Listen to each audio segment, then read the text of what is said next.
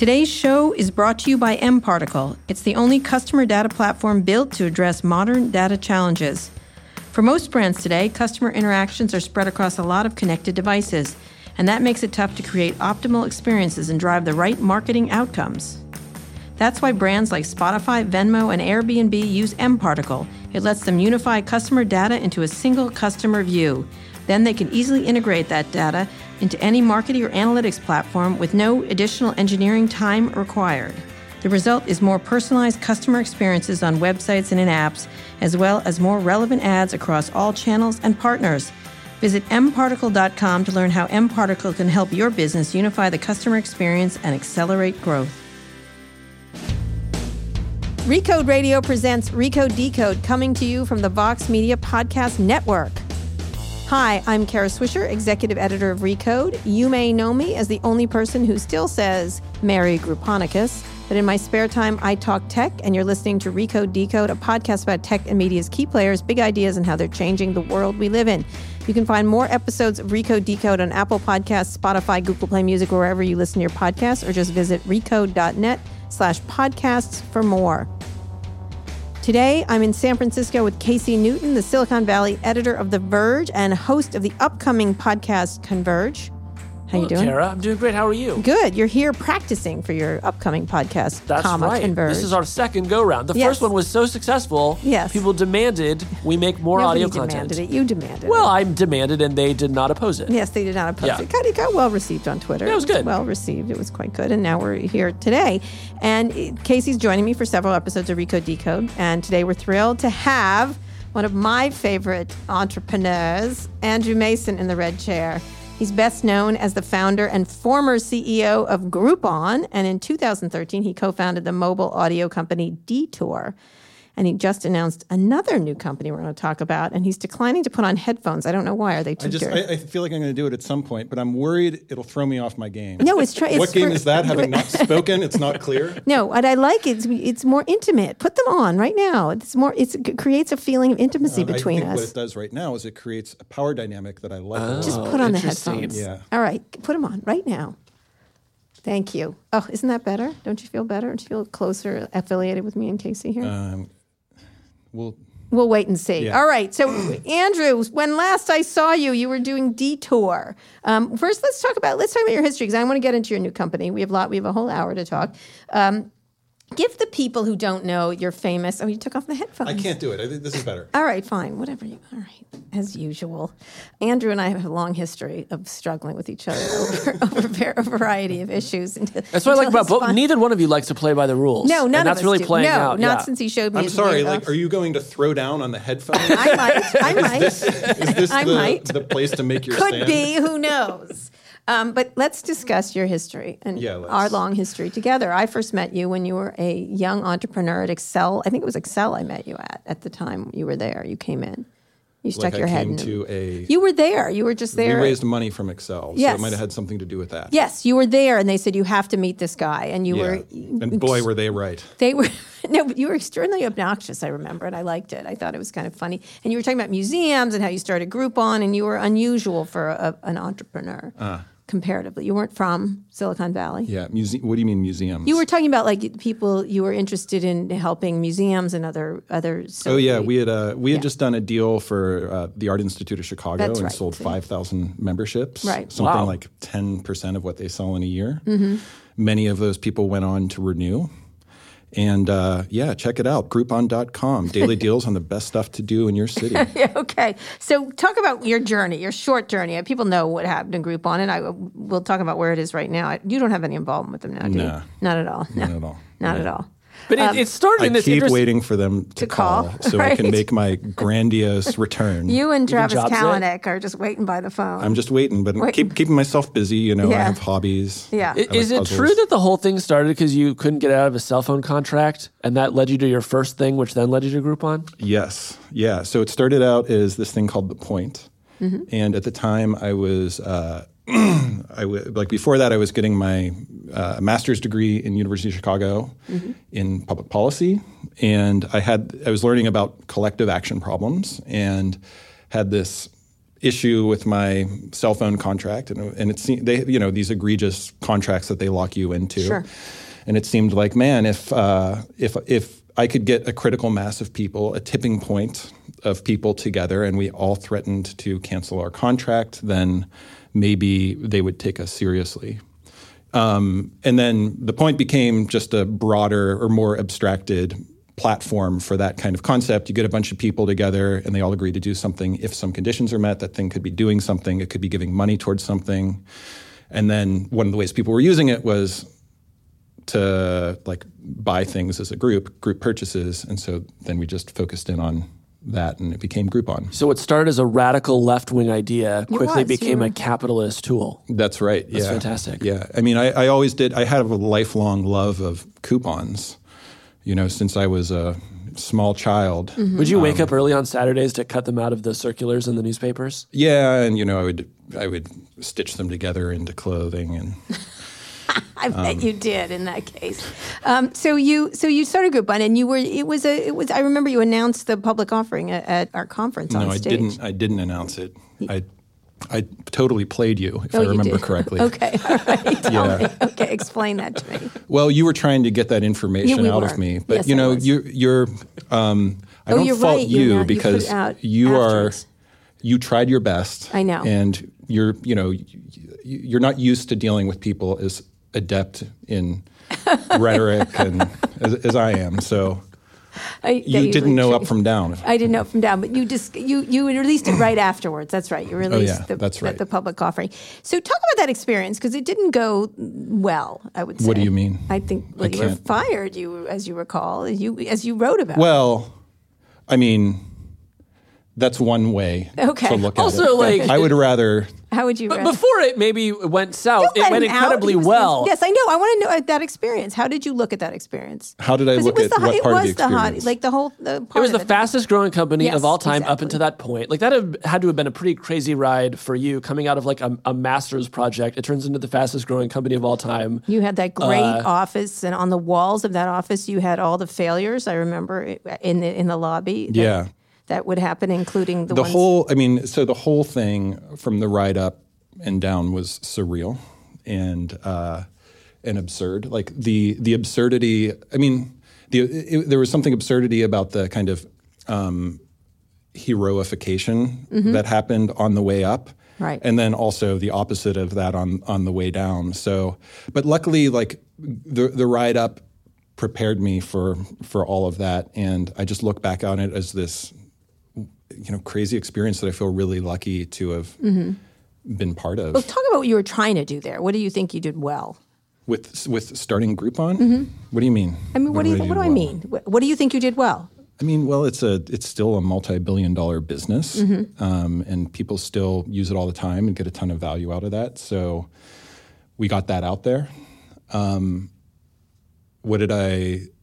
What else did I do well? I don't know. As CEO, The, the name was really good. Like, where did the name come from? Like, there's very few companies where the entire idea is in the name, and like the name is less than ten letters. Yeah. Did you like? Was it? Did that come out of a hat or an intern or who gave you that one? Um, the guy that actually was in charge of all of the all of the content um, came up with that name. His name was Aaron With, and when we were like, we need to come up for a name for this group coupon company, and he was like, how about Groupon?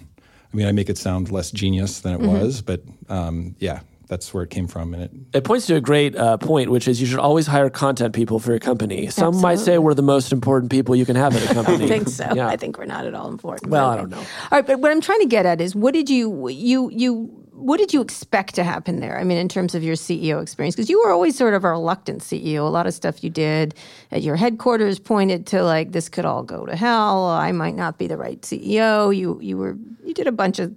Remember when you were going to interview the the the little girl, have the little girl interview you, the kindergartner or something. that never happened. I know, but you you thought told about me it. that was a bad idea. I, well, you thought of the idea. He was going to have like a thir- third grader, right? Second grader? I don't remember why. Uh, because they were going to discuss how you don't disclose things, the SEC rules. She was going to interview you on how bad you were at SEC rules. That's amazing. Yeah, he wanted to do that, and I said he shouldn't. Although I should have let him and then written about it. Let me tell you what I wasn't prepared for. Okay. Um, what I wasn't prepared for is um, I had a I had a hard time taking myself seriously. Right. As because there's something true about tech. Um, here's the secret. Um, I like people to believe that I'm this super genius who's who's just like no, I'm sorry, nothing had anything to do with luck. This is all skill and capability and just razor sharp instincts. But the fact of the matter is, there's an incredible amount of luck, right? Right. There's a lot of people, entrepreneurs out there who are way smarter and more capable than I am that um, have never had the kind of success of Groupon. Um, I mean, I don't think I'm incompetent, but I th- but but I do think that luck had a, a lot to do with it, and going. I, I was just never comfortable with the um, amount of um, like the, the adulation and all of that on the way up, and I responded to that like aggressively by going out of my way Right. to seem stupid. Right, right. Were, You were the- you at all insulated from that being in Chicago, or was the fact that it was this like unique tech story in Chicago make it all the more intense because they had never seen like a tech titan emerge there? Yeah, I think I think in Chicago there was a. It's like I um, I was just in Finland, and Finland had all of their hopes and dreams tied to Nokia, and now the country is like in a identity crisis because of its collapse. And um, I think at least in tech, for a period of time, Groupon. was carrying that weight. yeah, for, you had that great the city. headquarters by that section of the city that was Yeah, and so it was. I think it was then disappointing for people in Chicago when when it didn't prove to earn its place alongside Facebook and Amazon and Microsoft and blah right, blah blah. right. One of the stories I remember writing about before you went public was selling. To you just handled everything different than everyone else. It was it was a delight for a reporter. I'll tell you that because you just said what I asked you. You an- usually answered the questions. So that was the problem. Yeah, I mean, yeah. so that always worked for me as a private when we were a private company. Yeah. Mm-hmm. And what, getting back to what I wasn't prepared for, what I wasn't prepared for was the degree to which you enter the big leagues, Mm-hmm. and it's an entirely different game once you're a public company. And I just had this incredibly naive attitude. It was like, oh, I'll just be myself, and I'll just keep doing what I've been doing, Mm-hmm. Right, and it'll which be made me successful. Yeah. And the world and the markets were like, no, this is this is mincemeat. So you couldn't bring like a goat. Did you bring a goat to the office or a horse or a Shetland pony? A horse. A horse. That's Yeah. right. Who was that for? But it was different than the Shervin horse. like I just want to. I, I, I just feel. I think that was not a cool horse. Like to just oh look at me, I'm at a party, I'm a horse. The Right. reason. The idea that venture capitalists would bring horses to parties to avoid future accusations of sexual harassment was still many years away many at years. that time. many years.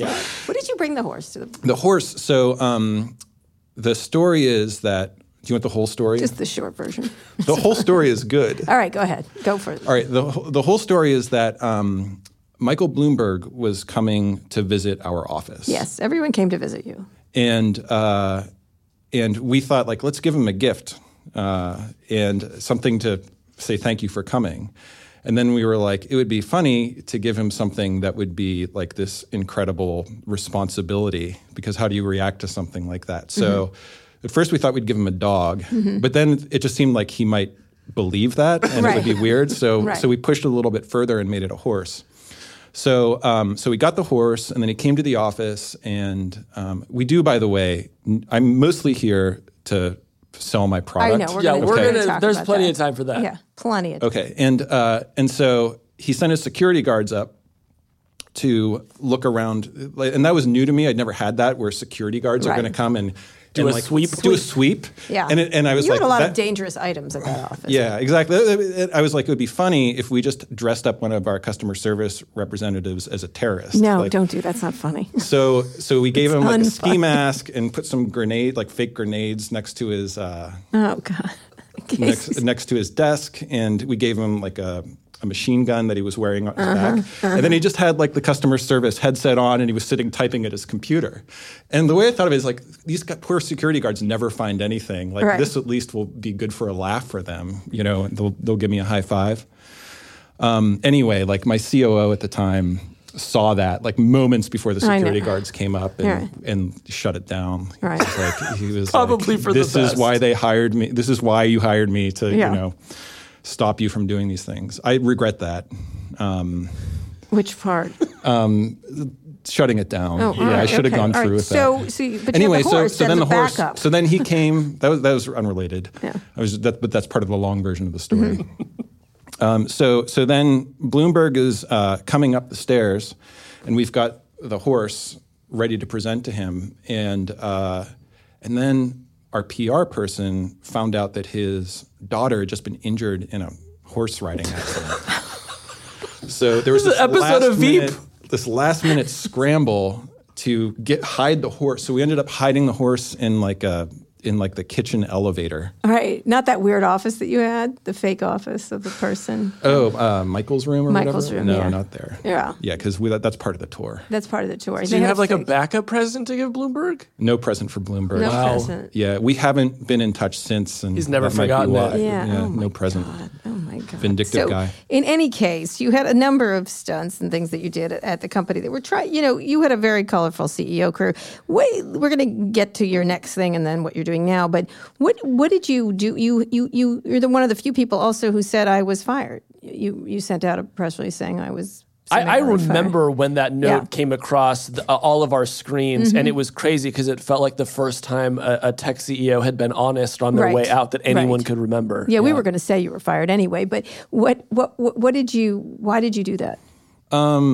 I'll tell you why I did it, and I'll tell you why it's probably a mistake to do that for people that are considering such a thing. Personal reason. I mean, I did it. I did it for that reason. Like it was so obvious to everybody that I would have been fired, right? Like Right. even if I hadn't, even if there was like a family emergency or whatever, nobody would believe No, it. no. So the only thing that I'm doing in my mind at the time by saying, um, by pretending like I wasn't fired, is like deluding myself. Mm-hmm.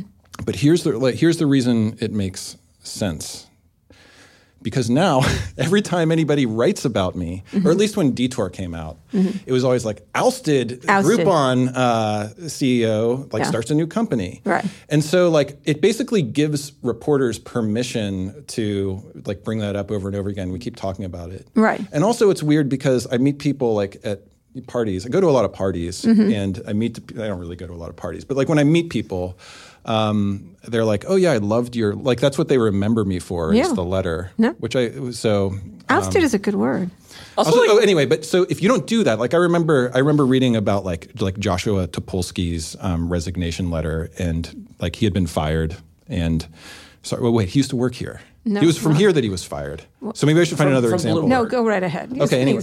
you want. okay, okay, and anyway, it was like so clearly fired, and Mm-hmm. the, the letter was all like no, n- Personal n- no, no um, awareness of that whatsoever, and it's worked for him, you know, and Yeah. it works for it works for people all the time. Yeah, yeah. So I mean, I feel good about it. I wouldn't do it differently, but I also wouldn't recommend. It's probably not worth it. You also seemed wanna, somewhat relieved, as I recall, at the time when that when you were just you told it. You know, you didn't work. You told the truth, and then you moved on. Uh, No, rel- relieved in what sense? just I remember you feeling act, talking as if you were relieved. Maybe you were just lying. like me. relieved to not be at the company yes, anymore. yeah, or to not have the pressures that came with being the CEO You and didn't having to like be this that person part. that, who may, maybe didn't like I to wouldn't. Yeah. Oh no, God, running a public company. Yeah. Not for me. yeah, yeah. Um, but uh, I mean, I wouldn't have chosen to be fired if I could go back to that moment now and have not been fired. I would have not been fired, even though like I'm really glad to not be working at Groupon anymore. Right. I still feel a responsibility to the To the company. to the company and to do what I can. yeah.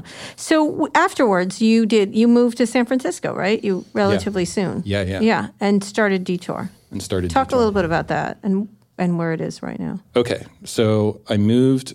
Uh, I, there were about six months in between Mm-hmm. leaving Groupon and starting Detour. I moved out here. I had a kid. You had a kid. I recorded an album of motivational business music. Mm-hmm. Um, and then Detour was like actually an idea that I had before Groupon. It was, uh, and what it is is it's an app for for taking audio tours of Right. cities. And I just it was something I always wanted when I traveled. I always wanted a really exceptional way to explore cities with people that know them best on And it your was- own terms. It was quirky and interesting, not your typical stops along the way, too. It was good. Yeah, I mean, it is good. Yeah. it's for people who have done it, um, and that's uh, people who have done it um, really love it. Mm-hmm. The challenge is um, like when you pitch someone like, "Hey, let's go take an audio tour this weekend." Mm-hmm. You know, the pre-existing ideas people have about that, like, "Oh, an audio tour." Yeah. you mean like that kind of lame thing I do when I when I In a museum, am in a museum and it, Right. it, it happens to be there and I'll give it a try. So it's just been it's just been hard to build a mobile app that has such a high onboarding requirement where you have to go out into the city and block off two hours before you can even have any idea of what the experience is like. Um, but I think it's I think it's really hard as a standalone travel startup. Um, it's not going anywhere. I'm not working there anymore. Um, but and we don't have anything to announce about what's happening to it right now, other than it's not going anywhere, and hopefully I'll have something happy to say about it in the next couple of months. Is it sold? Has it been sold? Um, that's I, I can't say anything about about what's happening I to it. understand it's been sold, but okay. This is like, is, do you really want to do your like No, hard hitting know this, thing on this, know this. poor No, poor no, little? not on your poor little startup. No, I liked it a lot. Save That's it why. for I think it's a high. Yeah, they're done. We're done with them. You finished them Uh, off. We finished them off. Um, we're- we're- The, a question I had for you though. no, what- I liked it. I'm Yeah. serious. I thought it was a great product, and Thank I you. was, and I, I realized the difficulty of execution there. yeah. I did too, and uh, my parents actually like would come up and visit me and request that we would do another one. So it, it wound up being a really fun thing that I did with my parents a bunch. Um, what I found so interesting from it was that when we first met, because I actually didn't meet you during the Groupon days, we met when you started Detour, and I couldn't imagine a company less like the one uh, that you had previously been at. Right, like some founders scratch the same itch over and over again, and you just went somewhere completely different. Um, why? Well, it was hard. Like I said, I did have this lifelong love for coupons. And Mm-hmm. That was scratched. I do tend to get back. I have some uh, coupon 2.0 kind of concept. Coupon might be an interesting- percolating. Coupon? Did you just say Yeah, coupon? good company name. The um, I mean, that was more of the diversion than anything else. I, as as reporters, were ever so fond of pointing out during the tough times. Yeah. I was a music major, um, and I worked at a recording studio for a couple of years out of school. So um, so getting into audio and um, and content was something I was always interested in, and um, and I don't know, and but but but, but also I just you know I'm not like looking to I'm looking to do things that I think are interesting and products that I want to exist, and they don't all fit into one category. The the goal I'm not driven by you know starting another twenty billion dollar company. Right. All right. We're here with Andrew Mason. By the way, we like to point that out because it's interesting and it makes you different from all the other horrible geeks, just so you know. Does it really? Yes, it's a compliment. In any case, we're here with Andrew Mason. He's in the red chair. He's the founder and former CEO of Groupon, and he founded a mobile audio company called Detour. And he's just going to talk when we get back of a new company he just started. Today's show is brought to you by Airtable, an all in one collaboration platform. Airtable powers some of today's fastest growing companies. Whether you're building version one of your product, finding your very first customers, or scaling your business, Airtable is flexible enough to keep your team organized no matter what challenges you're facing. That's why companies ranging from Slack to Airbnb to Condé Nast Entertainment trust Airtable. Get $50 in credits today by signing up at airtable.com slash decode. I'd also like to tell you about Recode Media with Peter Kafka. Peter, who'd you talk to this week? Hey, Kara, it's Peter. Guess who I talked to this week? Can you tell how excited I am? I will tell you I'm excited. I talked to Scott Frank and Steven Soderbergh, writers, directors, made some of my favorite movies. They made this Netflix Western called Godless. Sometimes they call it a feminist Western because there are women in it. It's great. Um, I've had Scott on before. He's great to talk to. He's made, uh, he wrote the Logan movie. Um, he and Steven Soderbergh made Out of Sight. Steven Soderbergh, of course, made everything um, including Out of Sight, all the Ocean's Eleven movies. If I sound like I'm nerding out a bit, it's because I nerded out a bit with these guys. Um, but we talked for a long time about how to make movies, how that's changing, how technology affects all this stuff. We talked about how not to be an asshole. Um, that came up during the Harvey Weinstein discussion. Um, it's a really fun discussion. It's one of the favorite ones I've done. I think anyone who listens to it will enjoy it. Sounds great, Peter. You can find Recode Media on Apple Podcasts, Spotify, Google Play Music, or wherever you listen to podcasts. See you there. We're here with Andrew Mason, the entrepreneur who started Groupon. He also did a company called Detour, which is a mobile audio company that did tours uh, in cities, which was a terrific little company. But now he has a new company we're going to talk about. Andrew, would you like to discuss your new company and what it's called? I would. And for those of you who are just joining us, congratulations. The first part of this was basically worthless. It's not actually. You'll see. Now we're getting to the good stuff. All right, good stuff. All right. Leave behind the old. Okay, so Bring in the new. Um, my new company, um, much like w- one could think of it as a pivot, much like uh, Pivot. Groupon was a pivot. All right. Um, it, it's been incubated inside of Detour for the last couple of years. So Detour, we're basically making these things, podcasts Right. um, that are scripted, and we recorded hundreds of hours of voiceover sessions. And um, our ultimate vision was to make Detour a platform where anyone would be able to produce these things. And as we were using these tools that existed to create audio content, like talk driven audio content, it became clear that it was just never going to happen with the tools that existed. Mm-hmm. In- the learning curve is super high. And then even once you understand it, it's tedious and slow because you're looking at these waveforms, just timelines and of, of wave, waveforms. And even even if you understand that stuff, you have to kind of turn off your editorial brain and engage your engineering brain, and uh, it's really difficult to work with. So um, we were aware of the explosion in progress that was happening around speech to text automated transcription, where now you have models that are that are transcribing audio and comprehending audio at rates higher than humans can.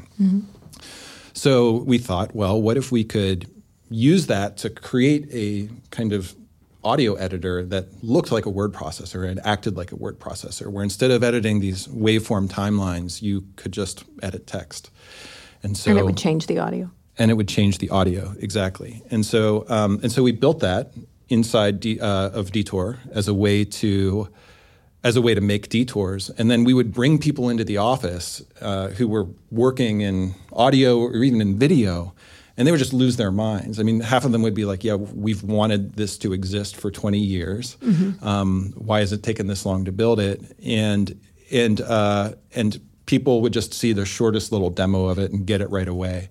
And so it was one of those things. I mean, and this was happening as long as a couple years ago, um, where it became clear that that might be the actual thing. So a little bit like Odeo, which became Twitter, or Slack was out of the gaming company. I can't remember the name of the gaming company that Stewart started. I can't remember. The, it's Slack- tiny something. Ti- yeah. Tiny Yeah. Similar. So you were you similar were trying like to create any, any like any example that you can come up with of something that was really cool, but maybe not like really popular, and then out of it something like awesome and super popular that made a Right. ton of money. Ton of money, right? uh, but but talk about the technology. Why has it taken twenty years? Saying I wanted this for twenty years. People do meet engineering challenges for lots of people and lots of products. What was the problem? Well, what we're we're leveraging the the progress that big companies have made by using machine learning and artificial intelligence in speech to text recognition, where you now have 95% accuracy with decent uh, sounding audio, um, and and and now all that stuff is becoming commoditized, where there's a zillion different APIs that you can use to get that stuff really fast and really cheap, and that's really foundational. And then the other thing that we do is um, this technology called text audio alignment, where we can analyze the phonetic content of the audio and compare it to the text, and then basically layer the text on top of the audio, know the starting and ending point of every word, and that that's stuff that we've built. You know, we found uh, the, the way we realized it was viable is we found a guy that was getting his, his PhD in this stuff at uh, at Berkeley, and we got him to come work for us. Um, so. All this stuff is just starting to happen. Like in the last year, there have been a slew of different companies that are doing automated transcription, disrupting the human tra- powered transcription market, which, which ends up being like a $10 billion market. Um, and, uh, and then we're taking that to the next step, which is not just So it's viewing. editing. Yeah, but, but actually editing and producing content. Right. Um, And uh, so we spun it out of Detour, and we raised $5 million from Andreessen Horowitz. Um, and, uh, and the vision of this is to make audio and eventually um, video as, as easy as to edit as it is with print. You know, print has this killer feature where you can write something and then you can rewrite it, you can edit. Right. Code processing. Yeah, and um, and audio doesn't work that way, and I think it's and, and, we're seeing this explosion of audio in, in popularity as a medium, as evidenced by the fact that you guys are basically sitting in here all day recording podcasts, um, and. Uh, but we really need the tools to keep up with the the consumer. What have been the most advanced tools? Because I've used various tr- transcription, but the idea of placing audio over text essentially, is or text over audio really.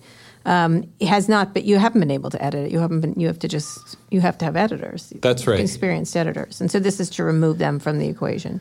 This allows you as like w- w- we meet a lot of people who come from a print journalism background and are getting into podcasts and they are beholden to some audio engineer. So they'll do you know they might they might do a piece and then they might do a paper edit of it send it off to the audio engineer who does the edit finds out that, and then you get it back and you find out that the audio doesn't sound right when you cut it that way. Um, and we basically pair the two into one thing that the editor or the, the producer or the journalist can can use as long as they know how to use a word processor. And what is it called? This one, Descript. Descript. Yeah. So why is it called that? Just- Well, it's it, it's derivative. It's, it's not as good of a story as Groupon or something like that. It's basically we had Detour and D, and Descript. They both start with D, Okay. like D E. And the company is headquartered in an underground crypt. yeah, it's D, Descript with a Y. So, so who's your main customer? Is it is it podcast producers or does it go beyond that? If you're saying video, you brought up video. Yeah, for now, we're starting with people that need transcriptions. It's a great standalone transcription service. You can drop an audio file in that's like two hours long and get a transcript in a couple of minutes. Um, so, anyone that needs transcription, and then people who are working with audio as their primary medium, podcasters, radio. As we grow and as we add more stuff, the the goal is yes to get in is to become the new standard for how talk driven media gets made. Um, so if you're working in talk driven media, it just makes sense that you would be doing it from a script driven viewpoint as opposed to a timeline driven standpoint where you're looking at these abstractions. Um, I mean, for the same reason that people aren't programming in binary anymore, they're writing words. Mm-hmm. People would be editing using using language and scripts if the technology existed. And now it's just starting to exist. So whether it's us that does it or somebody else, I think this is where it's headed. And are there competitors in the area? There's all kinds of different tools of transcription, as you oh, said. Oh yeah, there's there's quite a few transcription Right. Um, I- immediate transcription. I've used a immediate bunch of them. transcription services. And the dirty secret of them is they're all using one of the same series of APIs that's provided. I mean, for the most part, they're all using the same series of APIs by Google and uh, Nuance and IBM and Mm-hmm. now Amazon. We use the Google Speech API, and but we're relatively agnostic, and we're focused on creating the instrumentation to measure these different APIs and their accuracy for different types of audio, and pick the right, right one for the for the right type of audio, and then build tools beyond that that because it doesn't stop with the transcript, right? There, Right. You do stuff with it with Right. Well, that's the point. Sometimes they're separate. You do the transcript is separate from the creation. Yeah. Completely. In fact, I've sort of always assumed that the the basic transcription stuff will eventually become free. Do you think that's the case? I do, yeah. It feels like storage where um, it's just getting cheaper and faster and more accurate and commoditized. Yeah. So you can sell it today, but eventually your business is going to be something else. Yeah, and we sell it pretty cheap. I mean, seven cents a minute. And so, And, then we have a subscription fee, and that's where, so your so your thing is the technology of, of being able to edit, the editing technology, essentially. yeah, editing and for, for people that are doing it today, but hopefully, you know, very much how, if you think about how uh, the number of people that had dark rooms before Photoshop came along, like hopefully we can create that I had a same. darkroom. You did? Yeah. Yeah. Okay. So my point is completely invalid. Then is that what you're saying? no, no, I just liked it. I just I just was thinking of it yesterday for something. Okay, you were just me- you just were mentioning that you had a dark room. I did. I was just maybe said you could have saved that dark till I finished my point. All right, ma- it's a finish good. Your point. okay. Finish your point. Some people say that any room Kara Swisher's in is a dark room. but that's another story. Finish your point. I was going to be nice to you, but go ahead. So, uh, what was my point? N- Now, I- I People mean- had dark rooms, and now Oh yeah, and Now they have Photoshop. and now they have Photoshop, and there's a lot more people that have Photoshop than had darkrooms, right? Right. And we hope it's the same kind of thing with audio and video, where it's prohibitively difficult to manipulate that content, and by taking away those prohibitions, by reducing the friction and making content creation as expressive as Right. Um, or text, uh, you can you can enable a whole new class of creators. why has this not been done? Yeah. The technology hasn't existed, Right. Or it hasn't been mature enough to be able to. I mean, Meaning to- the to to transcription technology. Yeah, and the text audio alignment and all this stuff is being enabled by machine learning and artificial intelligence and blah blah blah. Uh, it, is the technology such that I could take, say, a long speech that Kara gave and just sort of pick and choose the words and then rearrange them and then uh, create new audio of her just saying whatever I I wanted her to say. Absolutely. I mean, the, now we're not going to resample at the boundaries of the edits in a way that it'll sound natural. So you'll have to. There will be a little bit of skill involved in that, but that's where we want to take it. Um, and, and we can talk about the ethical implications of that. Yeah. Um, but that's definitely where we want to take it, where you can move things around and as as thoughtlessly as you would move around text and, mm-hmm. and still have it work and you don't have to get in and do a crossfade and adjust your edit boundaries and really what we're doing with descript by moving by pairing the text and audio as one thing we're setting ourselves up for this future of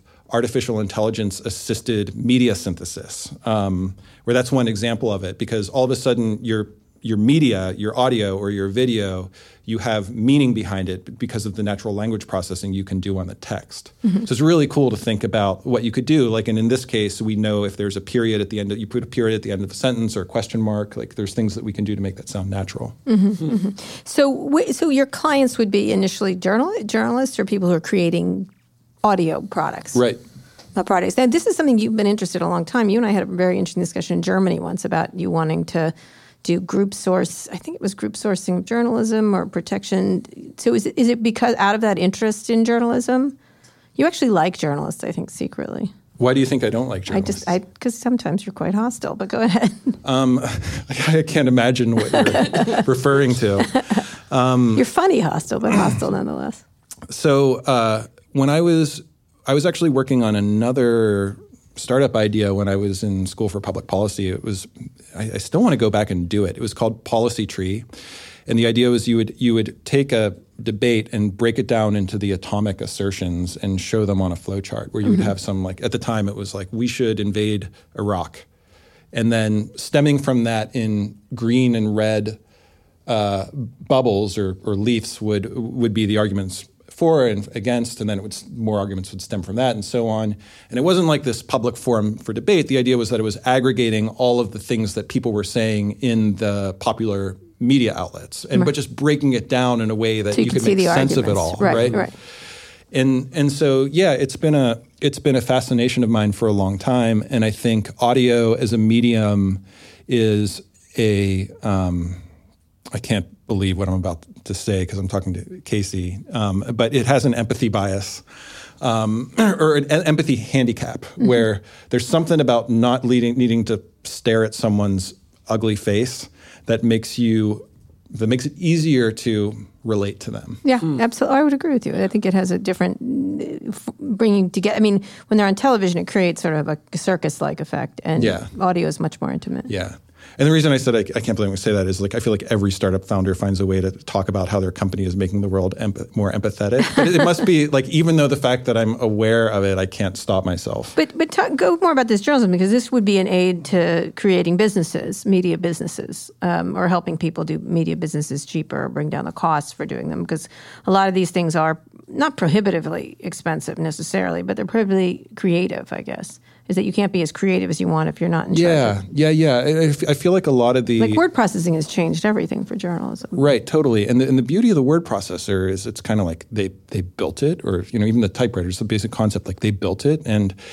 as a if that's your if that's your medium, you learn the tool, and you're done. Like everything else in your career is about evolving your craft right. and being more effective at getting the ideas in your head down onto paper and um, and it doesn't work that way with audio or video. You know, you have to constantly be invested in learning the, the latest tools, and our goal is to make it as intuitive as a word processor, but also like a lot of the a lot of the creative tools that have come along for uh, for for people are are about like oh you press a button and all of a sudden we'll cut your video in a way that's like magical and we'll put background music and we'll do all this stuff automatically mm-hmm. but i think there's it's still automatically Automatically, yeah, I love that. I love that.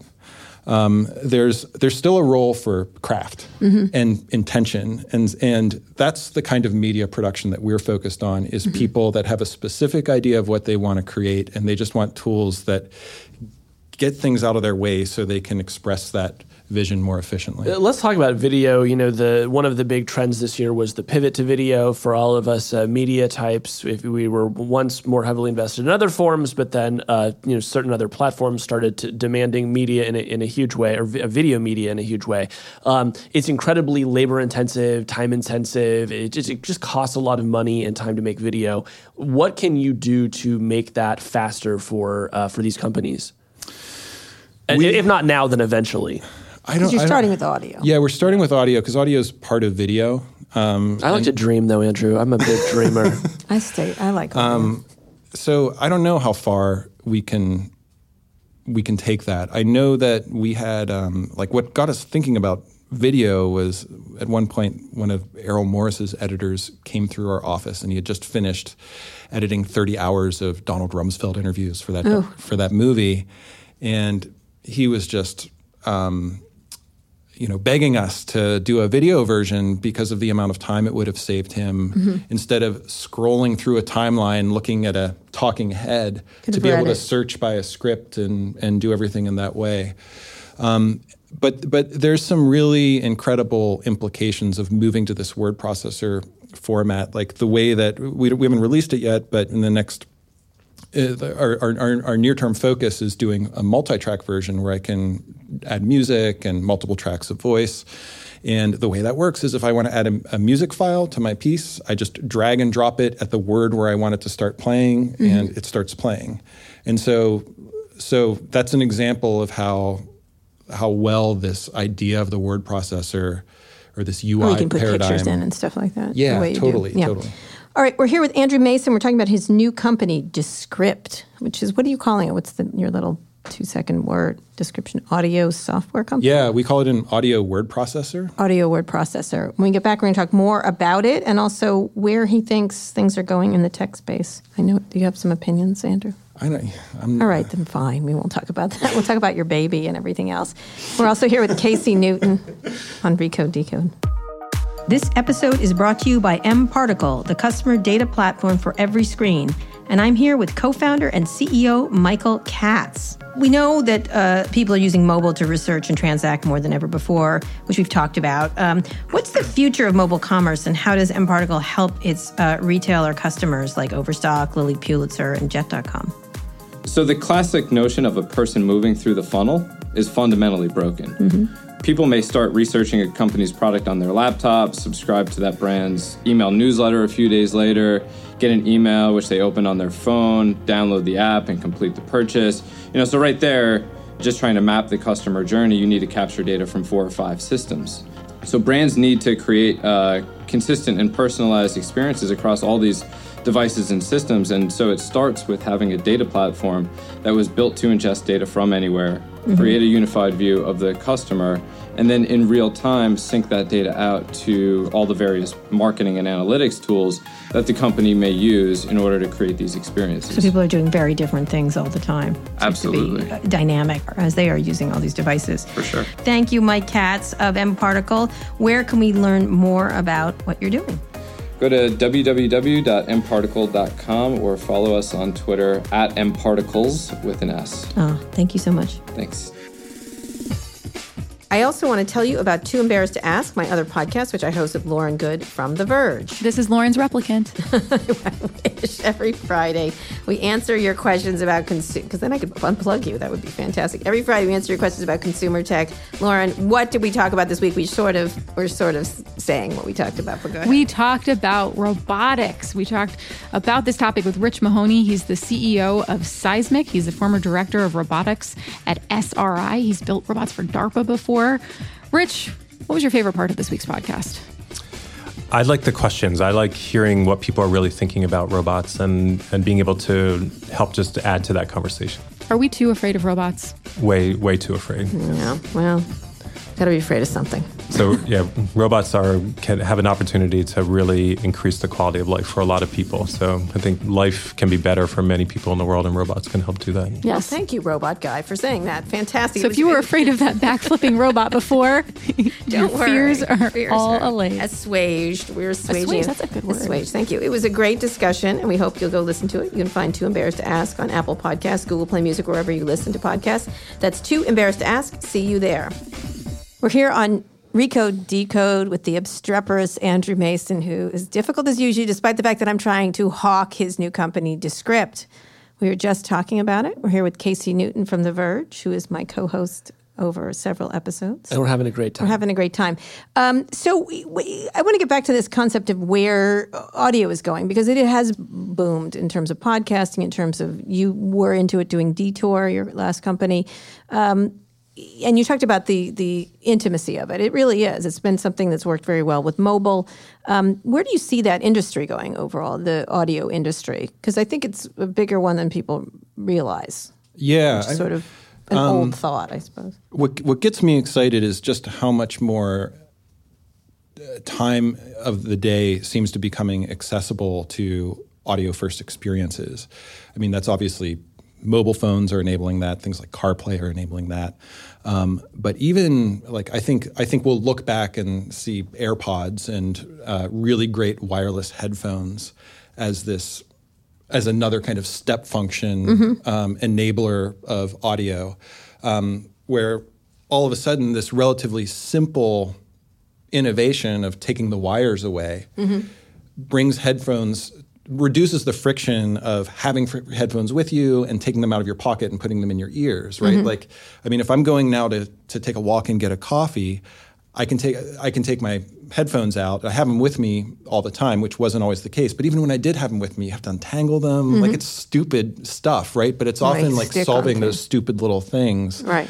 that makes all the difference. And so and so I think all of that is just getting us to the point where um, audio has a has a lot of headroom. Right, because you can also have a heads up. You can look around at the same time you're listening. Although, And and there's just these incredible examples of content that don't exist anywhere else. Like um, to What give two like? examples, I, like Sam Harris's podcast. I mean, there's just I, I've learned more from that than anything I can remember in recent memory because he has these like three hour long, incredibly nuanced conversations with people. I mean, even even like the same kind of format as this, right, Mm-hmm. where people can just have a conversation and and it's not about just pulling out one quote. Mm-hmm. Um, so I think stuff like that is really exciting. Stuff like the Daily. Do you guys listen to the Daily? Yeah. Mm-hmm. yeah, we just it's had wonderful. Michael Barbaro on. Yeah, our, like on oh our- my god, like the the daily for me, uh, you listen to something like uh, like you think about how you read about uh, gun violence in the press, and you might go around and read 15 minutes of articles, and you just feel like shit, and the world is hell in a handbasket, and everybody's stupid. And then and then you listen to an, an episode of the Daily, and they interview somebody that you just couldn't agree less with, but yet you walk away with an appreciation for their sincerity and the fact that they're not evil, crazy, or stupid. They're doing what they think the right thing is.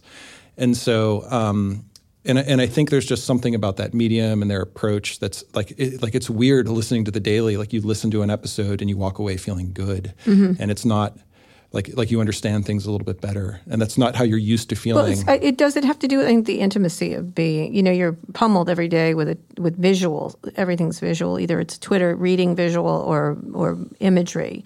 Um, and it, it's exhausting and un- Right. not understandable. I think audio creates an intimacy. It's, it, I do find it interesting. The people that talk, and you'll find this, Casey, the people that talk to me who love the podcast are a very different fan base. Mm-hmm. They almost love you. It's a really they they feel I maybe because you're in their ear. No, but it's How's that different? well, they don't love you. In the other, they don't. They're sort of like that annoyed me or you pissed me off. Or, but it's a very even if they don't agree, they're.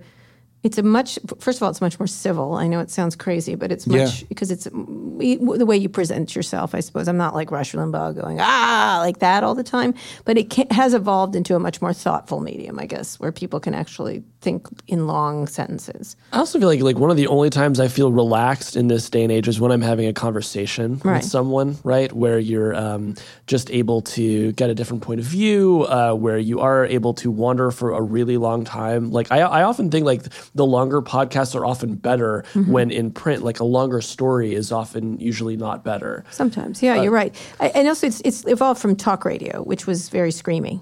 You know, how does that work? For example, when you put talk radio on your thing, because that's just a lot of screaming. That's like Yeah, I don't think those are super highly edited. Yeah. So that might not. I I think they're they're broadcast live. You know, it may not be the best use case for it, or maybe they'll find ways to edit in some more screams. Yeah, or something like that. But it has evolved in that way. And and so when when you're talking about this business, you've gotten five million dollars. What are you charging for the software? What is the is it a subscription service? Yeah, so it'll it'll be twenty dollars a month right now for early adopters. It's ten dollars a month, um, and then we charge per minute for transcription, seven cents a minute. We also have a version that has no monthly fee for just people that want to use the transcription service. It's fifteen cents a minute for that version, um, and you can you can download it and get thirty free minutes of transcription and uh, and demo all the audio editing features. Um, we also have a uh, we also have a promo going where if your your transcript is guaranteed in five minutes or less, or uh, your pizza is free. Oh, all right. yeah. And uh, w- when you're doing the transcriptions, are you away relying on pizzas? humans at all for this, or do humans ever touch the, the audio? No, humans don't touch the audio. It's all automated. All algorithms. All All right. Um, Although so, we do have a we have a white glove version too. If if you're not happy with the quality of because there's still like for Yeah. certain types of audio.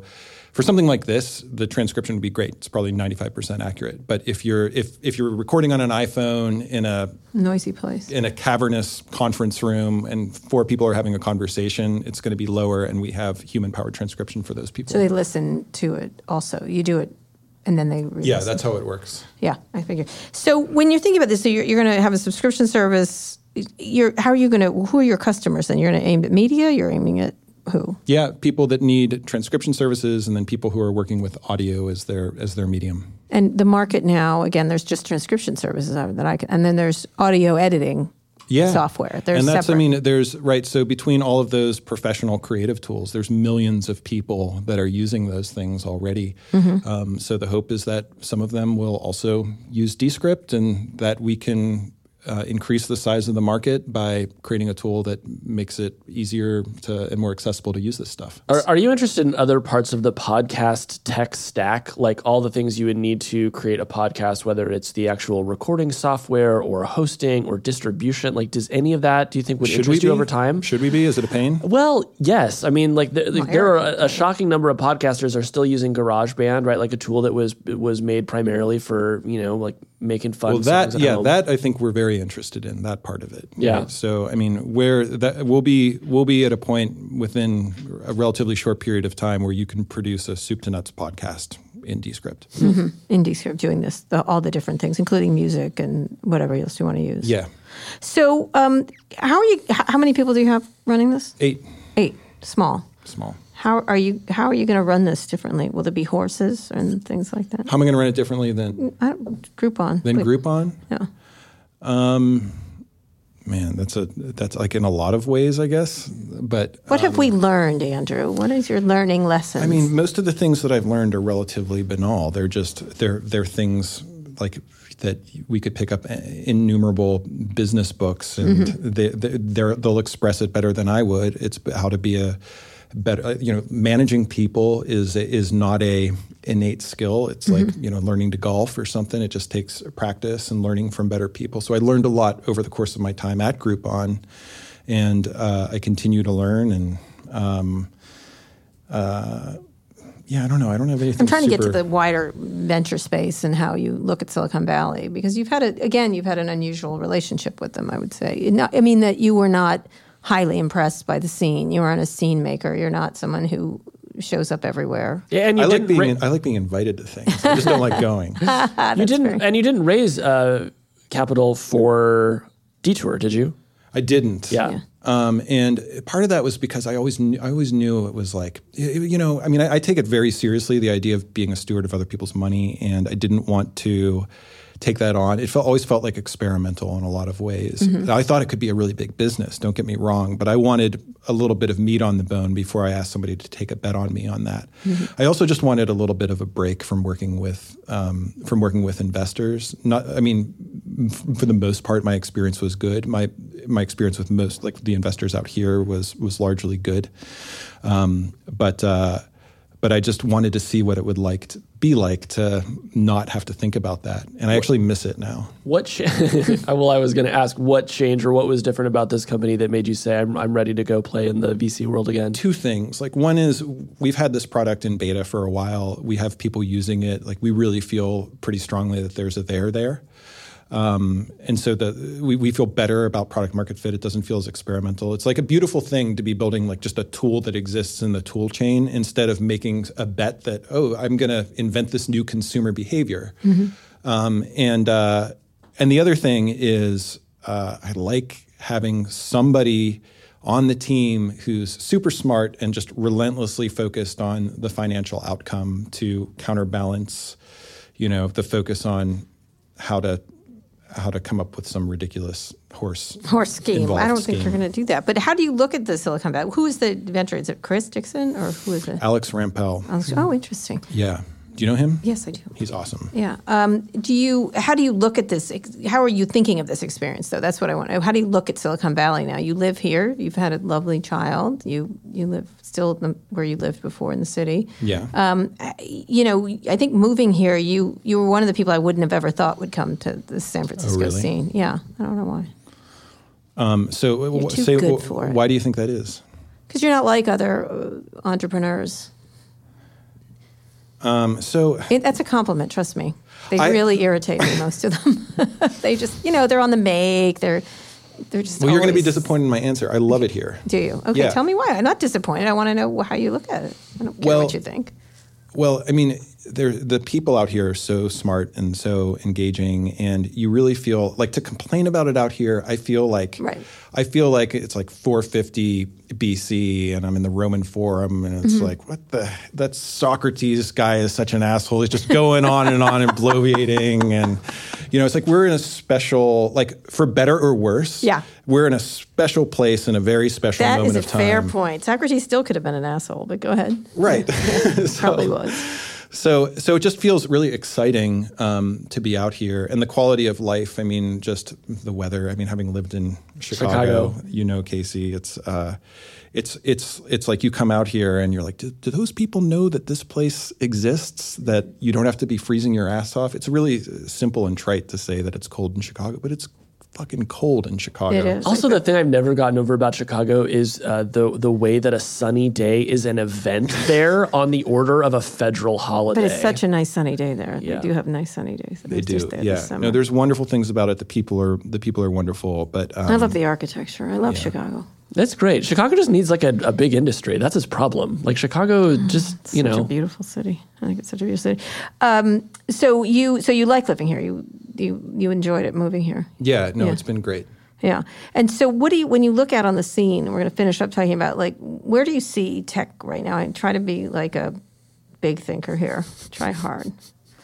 Do you, I hate, have- I hate doing big thinking. then don't think. Well, think small. Then, what? do you- How do you look? Where you have to are direct we? me a little bit more. Where more. are we in the in the innovation cycle, or if you think there is such a thing? I'm, I'm so bored by this question. All right, all right then. All right, Wait, is there a small thing all right, out there Let's that- then talk Yeah. about the Patriot and why you don't like it. Did you, re- you really watch the Patriot? I love the Patriot. I hate Mel Gibson, and I love the Patriot. It's really bad. It's Wow. I, I mean, I, I Anytime been- it's on, it goes, I you know what? totally It's been 20 it. years since I watched it, so I'm going to watch You it need again to and watch give it it. a second chance. I, respect your judgment. It. I mean, it's so good. all I remember is that there's a loose nuclear weapon. What? No. No, wait, that's Broken Arrow. Yes, What's the right. Patriot about?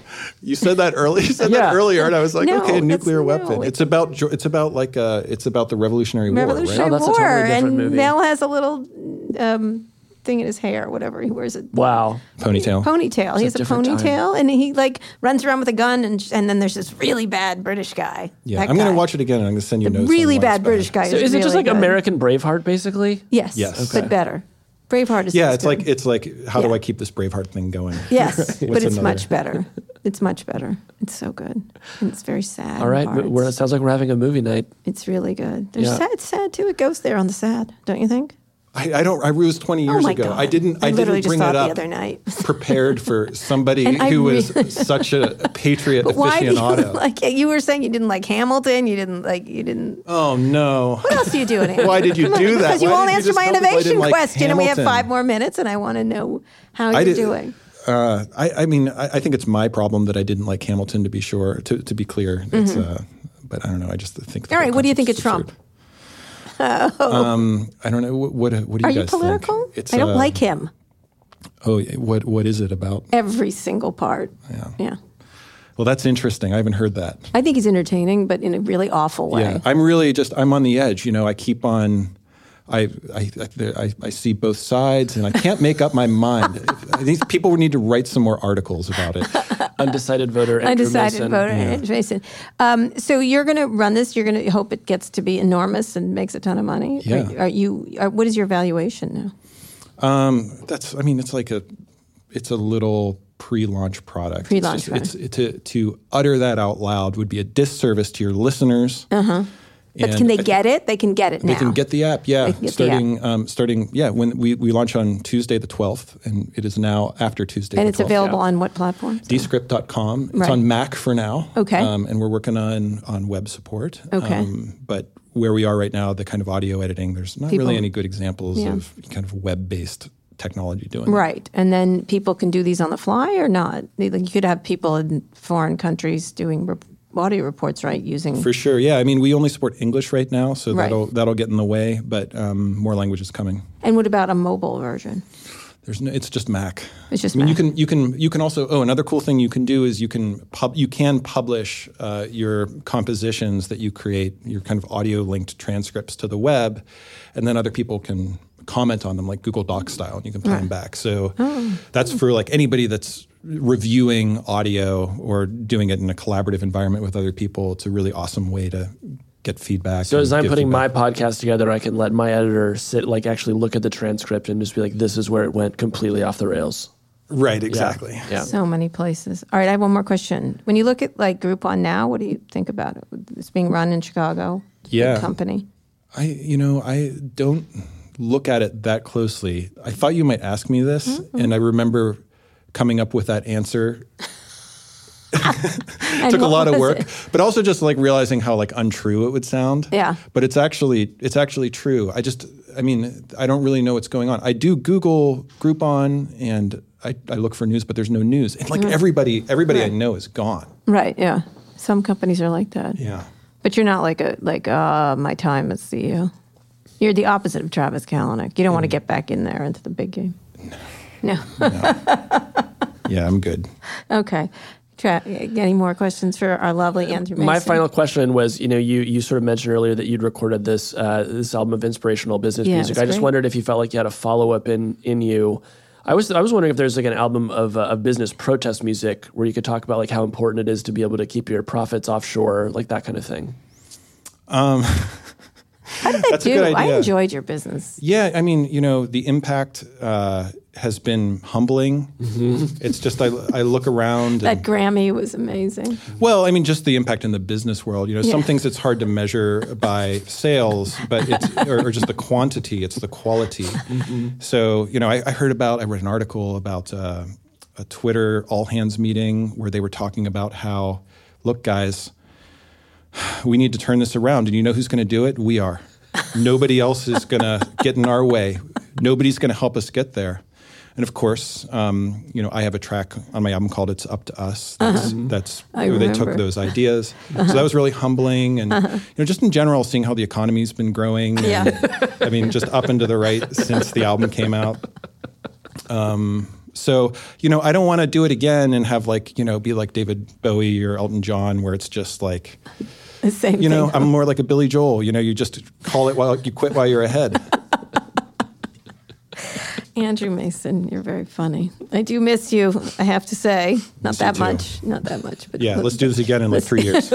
your next business. No, I like this idea. I have to tell you. You liked the last idea too, too. A lot of good it did me. I liked it. I, I did think it had limited capabilities because of yeah, the yeah. platform. Like no, it, that's legit. you had to be like you had to be. It was quirky. It was quirky tours by Andrew, essentially. You know, and it was. But it would have been cool if you could have made a platform for people, and then anybody could have made. Well, you know what I mean? maybe Like- you should run the company next time, Kara. no, no, thank you. I'm doing just fine here with Casey Newton. We really enjoy it. I'm an entrepreneur sometimes, every now and again. Anyway, it's been totally enjoyable having you. I forgot how much I really did enjoy talking to you, and I think I was completely right about you not being interviewed by a seven-year-old when you were when you were a public company CEO, and I'm sticking with that. Well, I still got fired, so you got fired later than I would have rather have done that. Yes. Oh, you would have. Yeah, sure. You can do that to this day. Okay. All right. Andrew Mason, it was great talking to you. Thank and you for thanks having me. It was for of coming on the show, and you were fantastic. And Casey, thank you for co-hosting. No, it was my pleasure. Good. If you enjoyed the interview as much as we did, be sure to subscribe to the show. Be first to listen to future episodes or catch up on previous episodes. You can find more than 150 past interviews. Wow, I've done a lot of Eric. We've done a lot. And whatever app you use to listen to this on our website, recode.net slash podcast. And if you have a minute, please leave us a review on Apple Podcasts. That helps other people find the show. Now that you're done with this, you should check out our other Recode Radio podcasts on Recode Media with Peter Kafka. You'll hear no nonsense interviews with some of the smartest people in media and entertainment. I also host Too Embarrassed to Ask along with Lauren Goode of The Verge, where I answer all of your questions about consumer tech. And on Recode Replay, you can find audio from all of Recode's live events, including the Code Conference. Keep an eye out for Casey's podcast Converge, which is coming soon. The Verge also has several great podcasts for you to check out, including The Vergecast and Why'd You Push That Button? And they're going to have some great shows coming up at CES in January, I'm sure. And thank you for listening to our bonus episode of Recode Decode. Thanks to our editor, Joel Robbie, and our producer, Eric Johnson. I'll be back here on my usual time on Monday. Tune in then. Hey, this is Anna Sale from Death, Sex, and Money, the podcast from WNYC Studios. Our show is all about the things we think about a lot and need to talk about more. And one of those things is class. Oh boy, class. Right now, we're collecting stories about when you've felt your class the most. My friends wanted to go to these expensive restaurants, and it really did drive a wedge. Tell us your story. Email or send in a voice memo to class at deathsexmoney.org.